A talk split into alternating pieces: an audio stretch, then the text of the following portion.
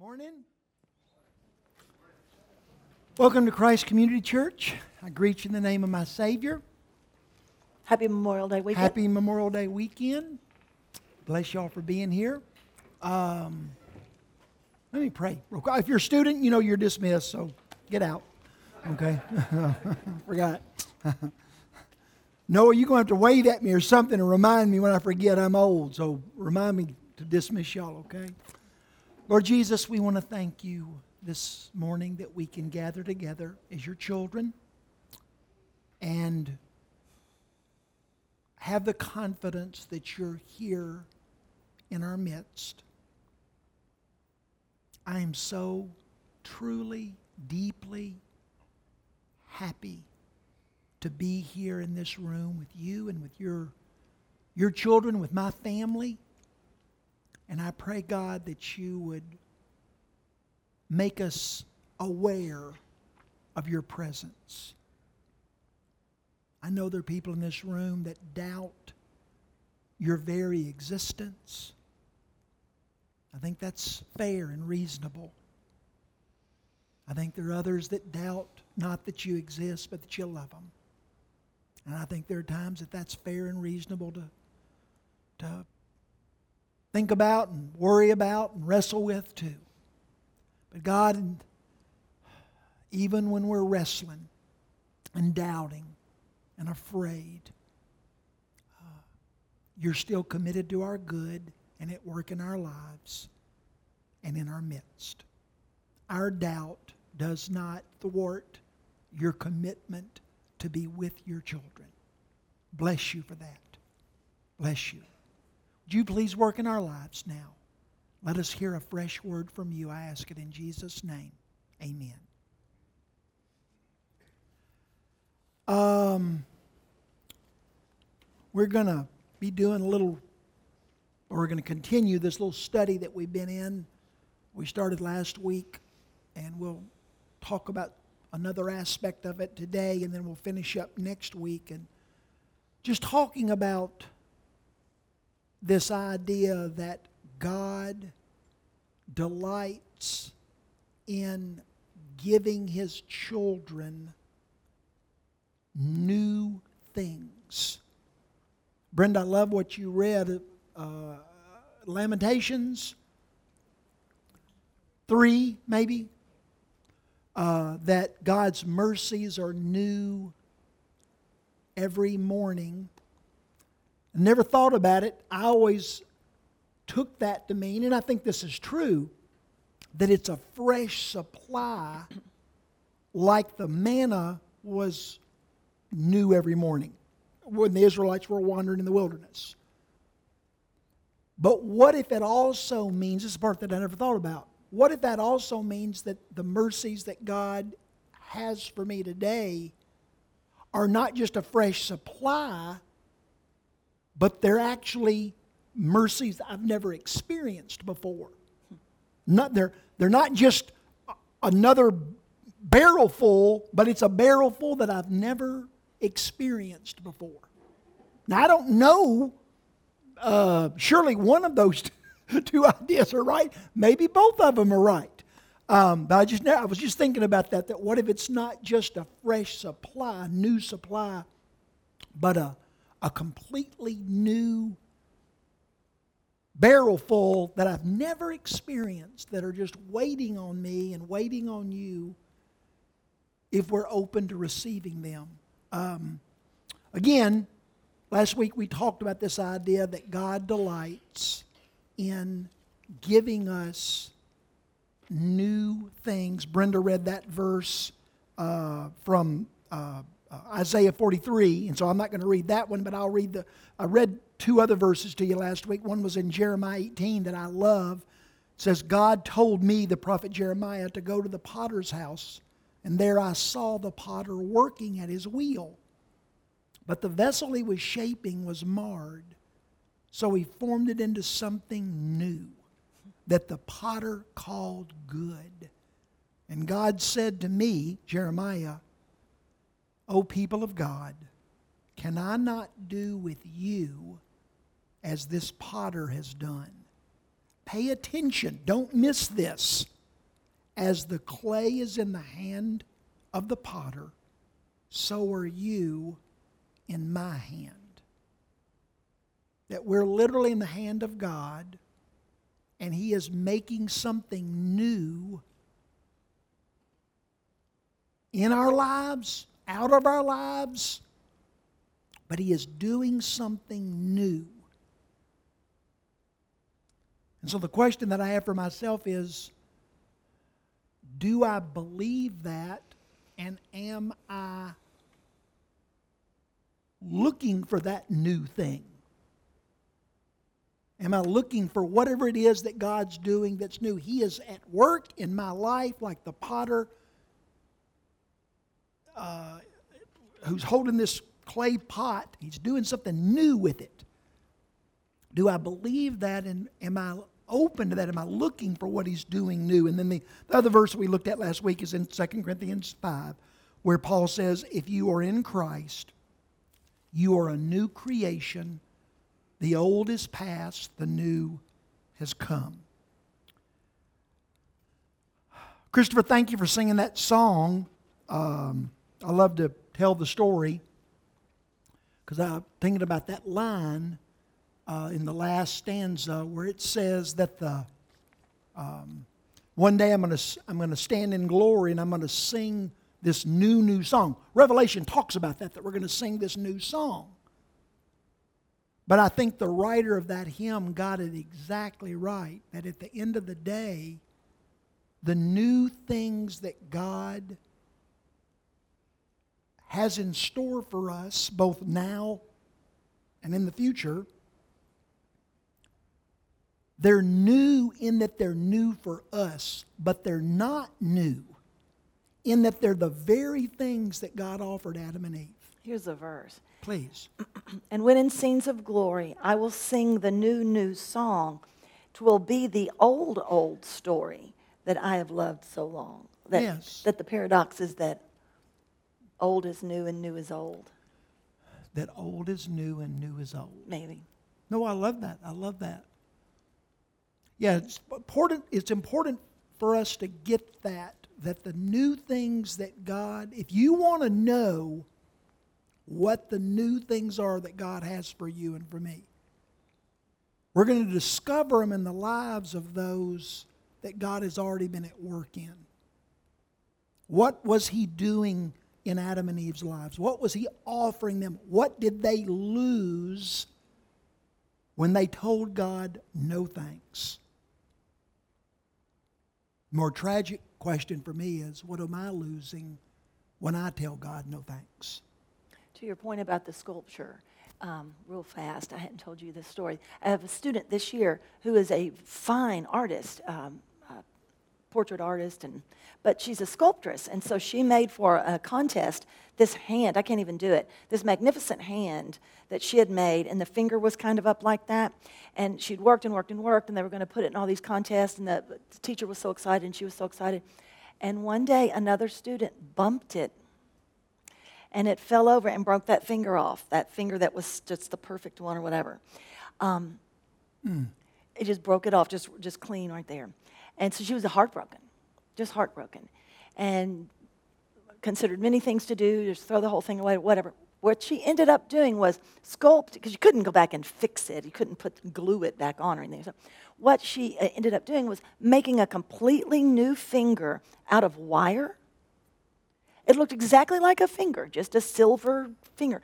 Attached that thing to that, sent that to the contest. Well, it won best grand prize, or whatever. Point being, sometimes I think that we're afraid of the new things. We hmm. think that can't be so. Hmm. You know, I'm pretty satisfied and everything's not great, but I don't know what the new things are, so I'm just going to sit here. And I think that's how Ryan felt. And hmm. then this new thing was totally different and flabbergastingly beautiful. Different. Broken. But made new. It's a good story. No, it's a great story. I was telling the worship team when we took the Lord's Supper a minute ago to prepare for our service, made me think of what St. Francis of Assisi said. Now, he was a he was a straight talker, buddy. He didn't pull any punches.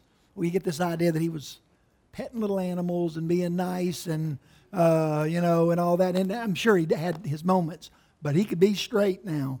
And uh, he made this statement. He said, um, "We hate the new life that God offers us because we're so happy with the old Mm-hmm. life we have." Hmm. Well, as, as we begin, I say again, the new things that God is offering us are really not new. They're the things that God gave to Adam and Eve and had in store for Adam and Eve. They didn't even know yet. They had not even had enough time, however long that was, to experience all the new things, the new mercies, the new barrels of mercy that God had stacked up for eternity for Adam and Eve. They only, anyway, you see my point. They're really the old thing, the old, old story, not, yeah. Second thing that's important for us to remember is that some of the new things that God is offering us, we can experience today. And some of the things that, the new things that God is offering us, we won't experience until one day. One day when Jesus comes back and makes, He restores back uh, all that we have broken back to its original design, uh, like Adam and Eve had uh, before the fall. And we're going to talk about those things next week. What are the things that we have to wait for? Uh, yeah, so we'll talk about that next time. Um, oh, one last thing before we get into them. The testimony of Scripture is that the new things that God is offering us, you don't see them being little things. When God gives us new things, new life, they're pretty big. It's not like uh, John Hahn wanted me to go wanted me to build a relationship with this lady that he's friends with, and uh, he said, "So you got to go get a haircut because she's a hair cutter." And so by getting a hair, I said, "I don't. Want, I've already had my yearly haircut. I don't want to have a, hair, a haircut again." He goes, "No, you have to go get a haircut so that you can meet this lady and talk to her." And I said, "Well, is there any other way that I can get to be your friend?" She goes, "Well, yeah, you can come help me move. We're going to move her into a new home." uh, actually tomorrow. And I said, I'll do that. I'd rather do that than get a haircut. So we're gonna we're gonna help this lady move tomorrow.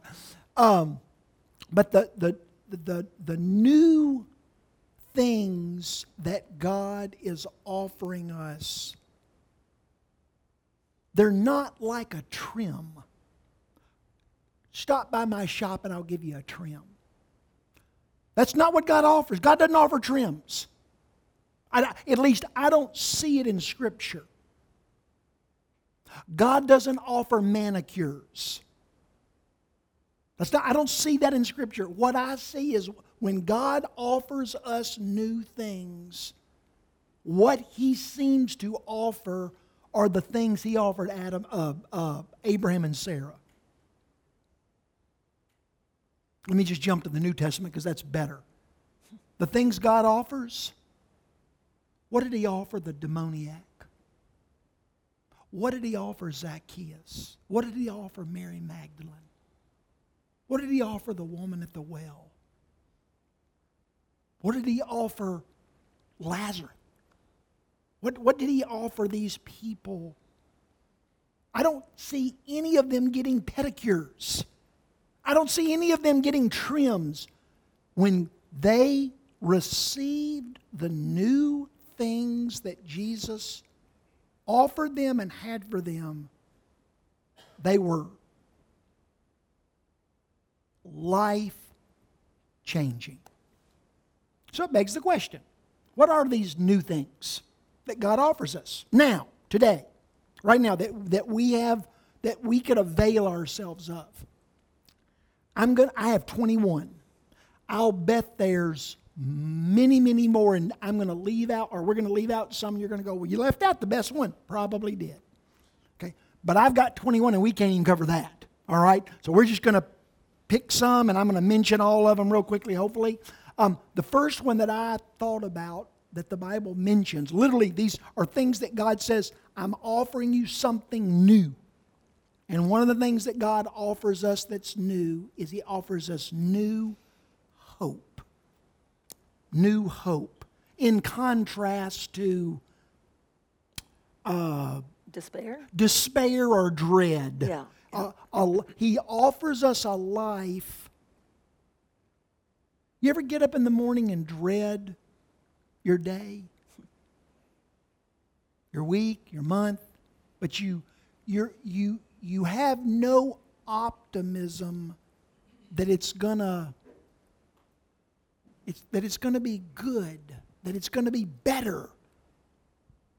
One of my favorite passages, it's a familiar one in Hebrews 11, you know, it's, a, it's about faith, um, but it's also about hope. And there's a, a, a, line in there is talking about the people who have not yet gone. There's people still uh, on earth. Um, and that, they, that everybody looks to the, toward the future, like what's next? We all look like what's, what's the next thing? Um, but those people with hope look toward and wave at the future. I love that.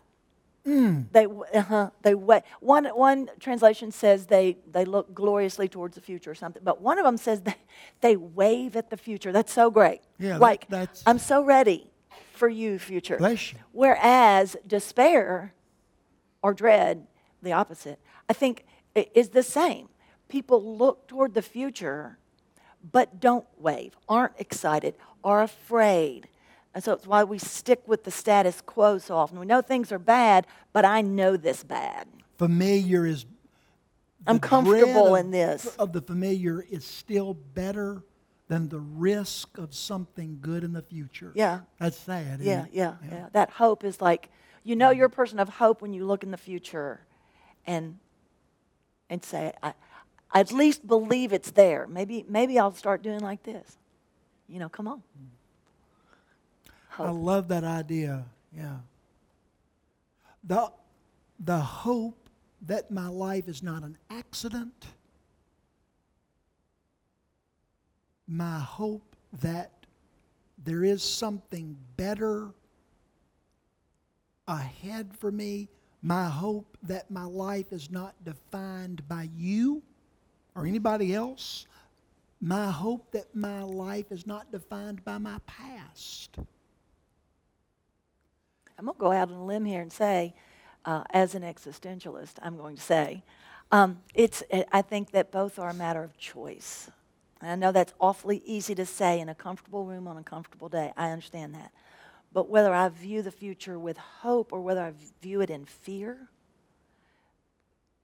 at some point comes down to making a choice of what I, I choose to look at, what I choose to see. you are right that it's a choice. And it's not a choice based upon what's going on today. Mm-hmm. Today mm-hmm. can stink, but that doesn't de- me that doesn't automatically determine that I can't have hope that the future's better. And, and walk toward it, and wave at it. to- Yeah. Because nobody had a more difficult today than Job. Nobody had a more difficult today than David. Nobody had a more difficult today than Paul. Their todays, many of their todays stunk. But if you read Job, if you read David, if you read Paul, there was an underlying hope that better was out there. And they were, I love what you said, they were waving at it, they were counting on it, they were moving toward it. It gave them optimism. um, that they, their life wasn't just an accident, that their life wasn't out of control. Jeremiah 29, you know that very famous passage where uh, the Lord says that the plans that I have for you are good. They're, they're plans to give you a hope and a future. A hope. Um, 1 Peter 1 says, In God's great mercy, He has given us new birth into a living hope through Jesus' resurrection. And Paul said in 1 Corinthians 4, we don't want you to grieve like the rest of mankind who have no hope. So God offers us one of the new things that God offers us is hope.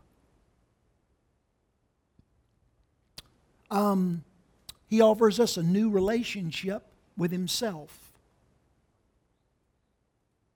We can have a different relationship with God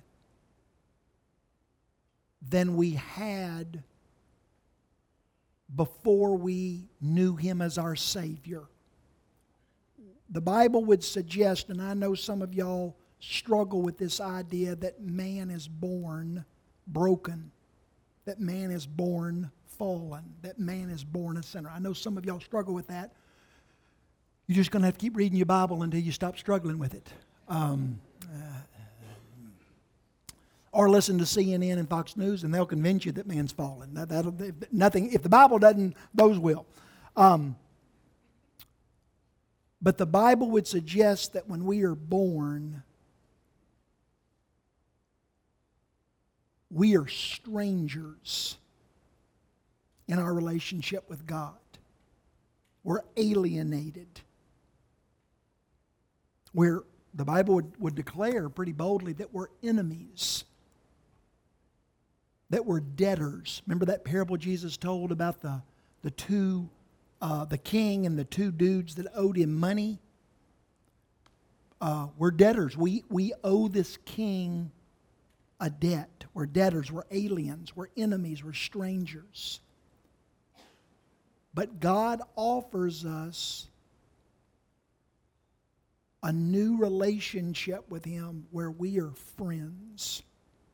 And if you want to get a glimpse of what a friendship with God from His perspective looks like, read those chapters about Jonathan and David.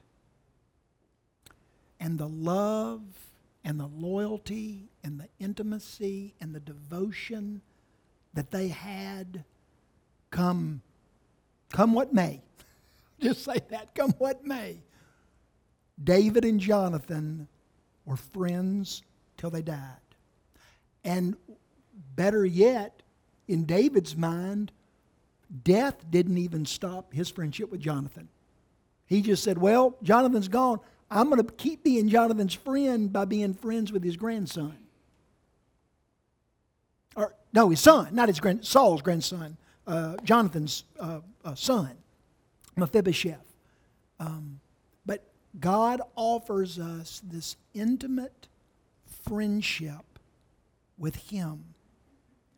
Uh, John, uh, J- Jesus says in John 15, You are no longer servants and slaves, for now I call you friends. Sounds sort of like the relationship that Adam and Eve had with God before the fall, doesn't it? Where they walked together in the cool of the evening every day. I do that, she would say most days. I say a lot of days. Never With my best friend. We walk in, together in the cool of the evening regularly. And. Uh, God offers us that kind of intimacy, that kind of friendship. Je- Jesus said in John 14, I am in my Father, and you are in me, and I'm in you. And then a few chapters later, he says, My Father loves you even as he's loved me. Do you hear that intimacy? Do you hear that, that closeness, that friendship um, that God offers us? It's not just that we're believing in this powerful being up on this throne in heaven. He's offering us this intimate Jonathan David type friendship. That's a new relationship that God's offering me and offering you. Ma'am? Oh. He's offering us a new a new king and kingdom. Um, Shirley and I just finished tragically, sadly, we just finished this Series. series, television series uh, called the the Last Kingdom. Um, oh my gosh, it was great. I mean, it was beyond great. It was about uh, when, before England became a, a a country, and it was divided up into all these little kingdoms, and the Vikings were trying to bust in and take over everything, and all that. It was it was great. But one of the themes that ran through that series was how kings treat people. Every, every one of the kings. The Anglo, Angles kings, the Saxon kings, the, the, the Danish kings, the Viking kings, the, uh, the, the Wales kings, the Scottish kings, they all had these little kings. Every one of them treated their subjects exactly the same way. Just like Washington, D.C., and our kings. Just like the kings of England today. The dictators, the kings, prime ministers, the presidents. Nothing has changed. They are fickle they are inconsistent. They are capricious. And you are important as long as you're useful. And the minute you're not useful, you better, uh, your future doesn't look bright. Every one of them. Nothing's changed. But that's not the king that Jesus is, and that's not the kingdom that Jesus offers. Do you know why? You know the main reason that it's different? All those kings there was this main dude in this TV series called uh, U- U- Uhtred. Uhtred. Yeah, Uhtred. And uh, he was the best fighter in the whole, all of Europe. I am Uhtred, son of Uhtred. He Yeah, said he was all the, the time. He was the best fighter in all of Europe. And so every one of these kings, when they needed him, he was gold. But the minute they stopped needing him, he was trash. You know the great thing about King Jesus? He doesn't need you. He doesn't need me. There is nothing that he's. Lo- oh, if Larry doesn't come through, he doesn't need me to come through. He doesn't need you to come through. Jesus, King Jesus offers to be my king, but he's not inviting me into his kingdom because of what I bring to the table. He set this glorious table and he's inviting me to just sit there with him and enjoy his abundance. Colossians 1 says that God rescued us from the kingdom of darkness and has brought us into the kingdom of his Son. Paul says that God's kingdom, God has called us to his kingdom and his glory. And he also says you have, that we have gained an unshakable kingdom. He offers us a new covenant. He offers us a, a, a new high priest and a new sacrifice. Not a sacrifice that has to be offered repeatedly every time I do wrong, but a sacrifice he offers one. Let me read that one to you in Hebrews 9. Paul says, Christ did not conti- uh, continually enter a sanctuary built by men that was only a copy of the true sanctuary.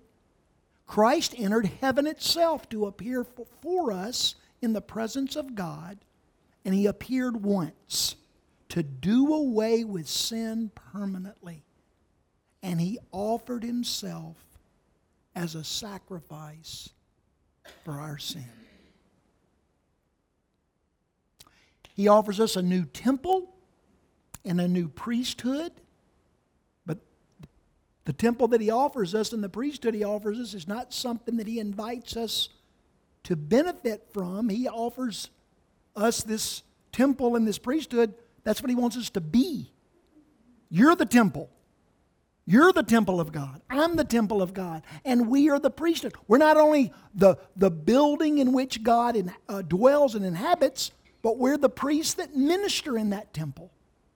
And He's invited us to be those priests. 1 Peter 2 says that you are being built into a spiritual house to be a holy priesthood, offering spiritual sacrifices that are acceptable to God. He offers us a new birth. What did Jesus say two or three times in John 3? You must be born again. You must experience a new birth. And along with that new birth, we've got new DNA. I've got the DNA of Jesus running in my body, running in my blood. And if you know him as your Savior, you do too. He offers us a new birth. 1 Peter 1 says, Praise the Lord who has in mercy given us a new birth. He's offered us a new heart. Ezekiel 36 says, I will give you a new heart and a new spirit, and I will remove your heart of stone. He offers to make us a new people and a new race.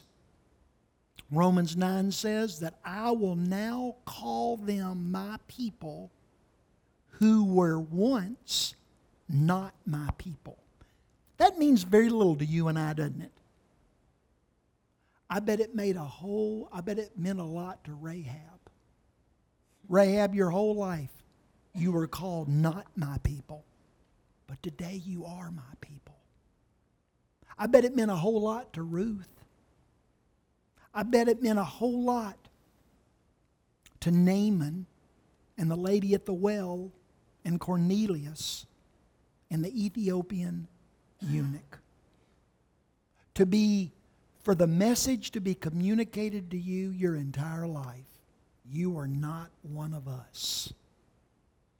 And all of a sudden, somebody walks up to you and says, That's a lie. You are one of us. You're a part of the group. You're, a, you're, a, you're one of us. You're our people. He offers us a relationship with a new father. 2 Corinthians 6 says that I will be a father to you, and you will be my sons and my daughters. I think Mephibosheth understood that. Mephibosheth had lost his dad, lost his status, lost his wealth. He'd lost everything. And he was living as an outcast, banished. All of a sudden, he gets a phone call, if you will, from the king. And he said, Hey, why don't you come and live in Jerusalem in my palace and be one of my kids? And I'll be your dad. I think he understood what it meant to be given a new father. He offers to give us a relationship with a new husband. Ephesians 5 and Ephesians, uh, uh, uh, I'm sorry, Revelation 19 both talk about the fact that we have a new relationship with the Son of God. He is our husband and we are his bride. I think Abigail understood that. You remember that lady that was married to that rat think of a bum, uh, Naaman? He was such a jerk. He was a greedy, angry, selfish jerk. Some of you understand being married to somebody like that. You've been married to somebody like that, maybe.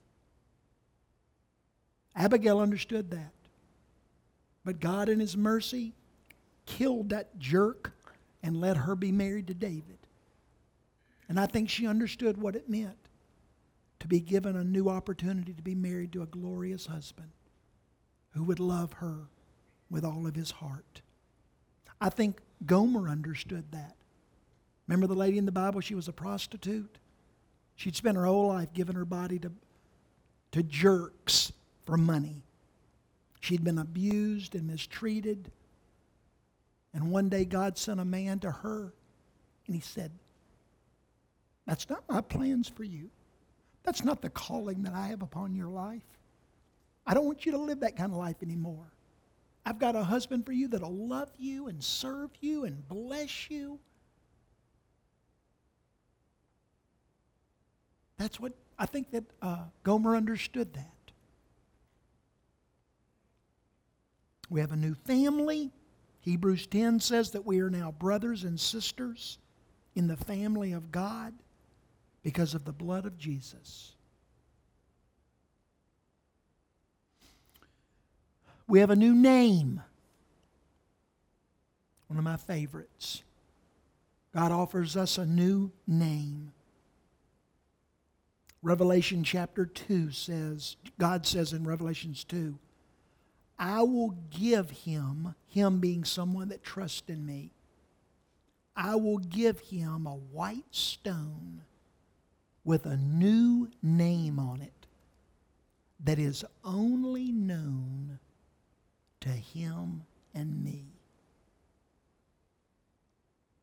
Is that not a great that God has a name for Bobby and for Sherry and for Austin and for Karoon?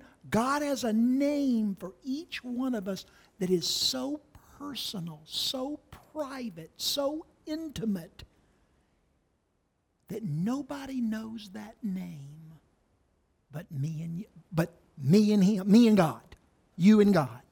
And he, he, he's written it on a stone, and one day he's going to give it to you. His little pet name for you. Makes me think of uh, if you if if we see all these stories in the Old Testament that I nag you eternally to read. That's where we understand what God's talking about. If you want to understand what it means to have a new name, think of Jacob. Jacob's entire life, he was came out of the womb deceiver, usurper, trickster. His whole life. Where's the where's the usurper? Where's the trickster? Where's the deceiver? Here I am. And he was called it so much growing up that he lived out, he fulfilled his name. And one day God sent the angel of the Lord to him. That's not your name in my mind. That's not what I call you. That's not the name that I've written on your stone. I don't see you as that person. That's not your name. And he changed his name to Israel. Champion with God. Champion with God. I don't know the name God has for you, but don't you know the rest of Jacob's life? That which had been he'd been labeled with, deservedly or not. Doesn't matter to God. You deserve that name or you don't deserve that name. That doesn't matter to me. God says, I've got a different name for you. Jacob's name was champion. I don't know the name God has for me yet. You probably don't either. But He's got a name for you. He offers us a new name. A name that's not defined by our past. A name that's not defined by how successful we are or how pretty we are, or how smart we are, or how popular we are.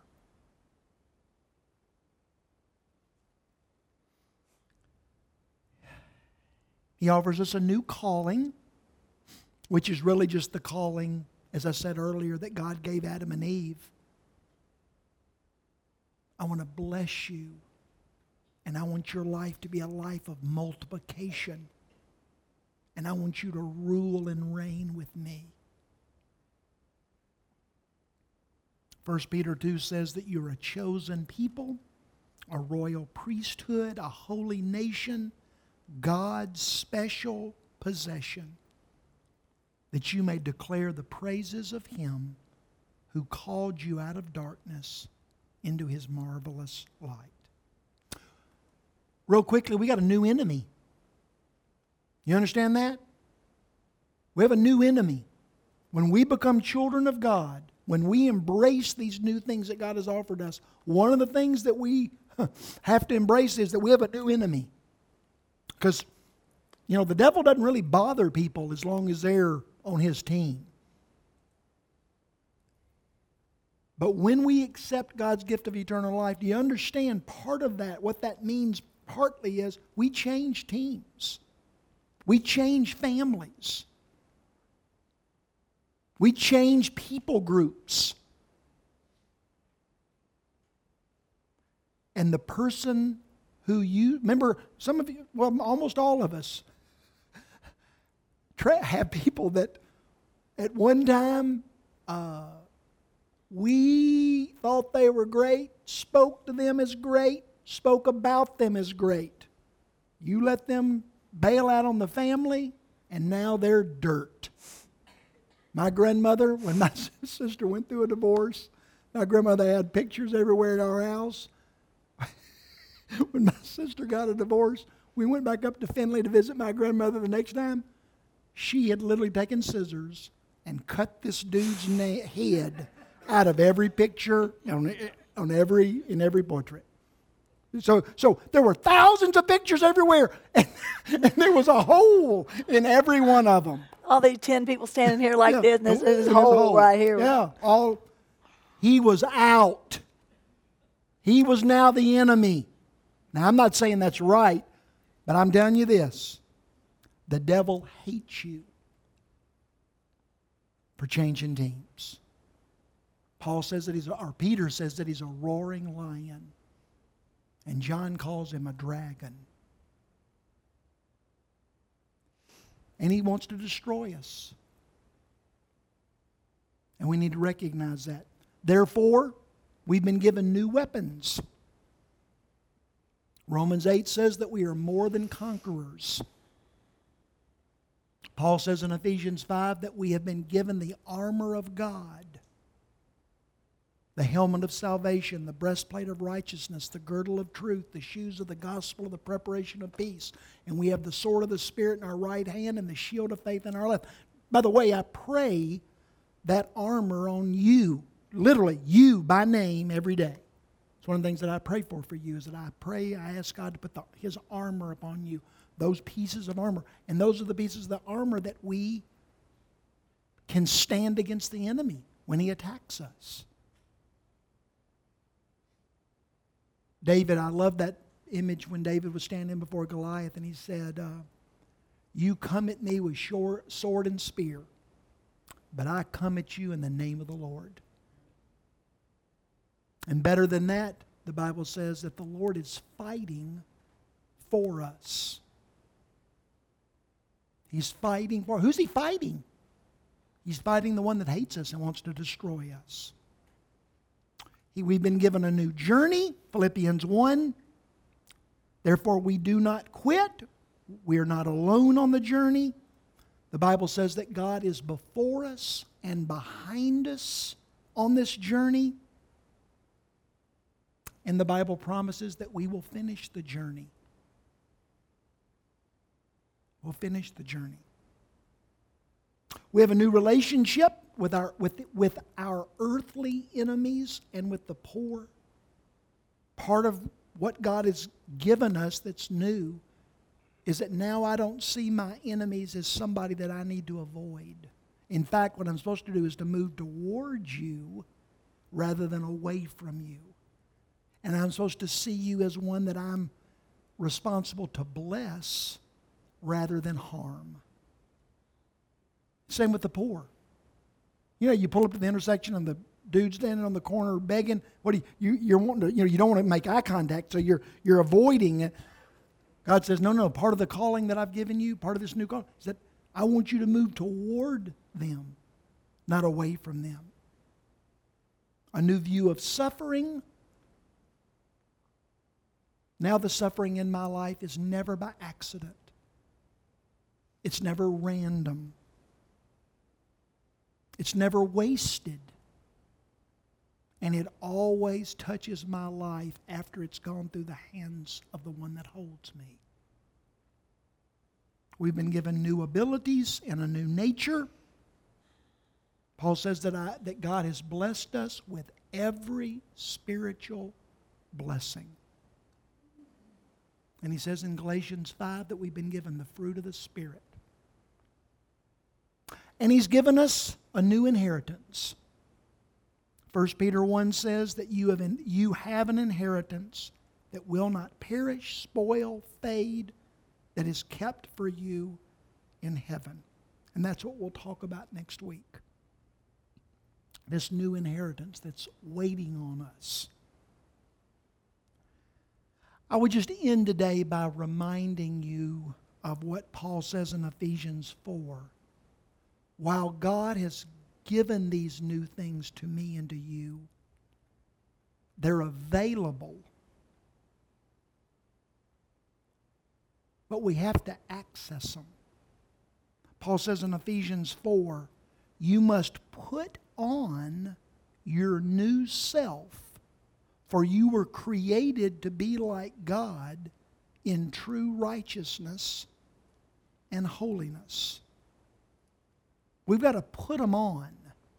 We've got to access them. We've got to understand what these new things are, and we've got to utilize them. I've got an iPhone. I don't know what number it is, but it's an iPhone. This is the truth. I know how to do about four things with this phone. I can answer it. I can send a text. I can send an email. And I can check the weather. Maybe I can do a couple of other things. That's about it. Never taken a picture. Don't do all. Now, most of you would know what I don't.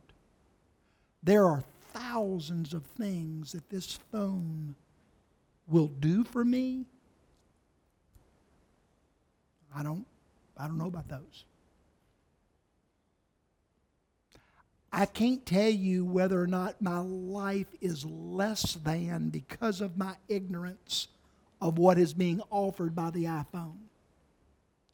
I can tell you with great confidence that our lives are lesser when we don't utilize and access the new things that God has made available to us. They're great. They're great. That's good news. It is good news, isn't it? Anything you want to? Just remember that no matter what you've done or not done or feel that you've done poorly or whatever, um, that God doesn't take the scissors and cut your face out of the group no matter what. And that's good news. That's very good news. I wanted to marry you because I thought you were good looking and you were bright and funny and um, Oh, I'm funny. sometimes. Um, I enjoyed being with you. What I didn't realize was that spending 41 years, starting next, uh, Yeah, next, next week, week. 41 years with you, all the things that were available to me and that I had access to to make my life infinitely better. I didn't even know that you were bringing those to the table, but you did. And I have benefited greatly. What a fool to have said to all those things, no thanks. You just keep those great things to yourself. No thanks. I'm glad I didn't do that. Tragically, how many times have I done that? Uh, and I didn't even probably realize I was doing it. But uh, God doesn't give up on us, does he? No, he does not. Yeah. Um, we're going to take the Lord's Supper. Thank you, spouse. And um, I want us to do something a little different this morning. Uh, if, if you don't want to, you can sit there like a lump. We, we love lumpuses, okay? And so if you want to be a lumpus, you just be one, and we're going to love you just like you were a, not a lumpus, okay? But if you choose today not to be a lumpus, um, once you've come up and gotten your bread and wine and gone back to your chair, why don't you approach or sit by somebody else other than just you and your husband or you and your kid or you and your friend? Uh, and three or four or five of you together, let, let's pray for those families in Texas. Um,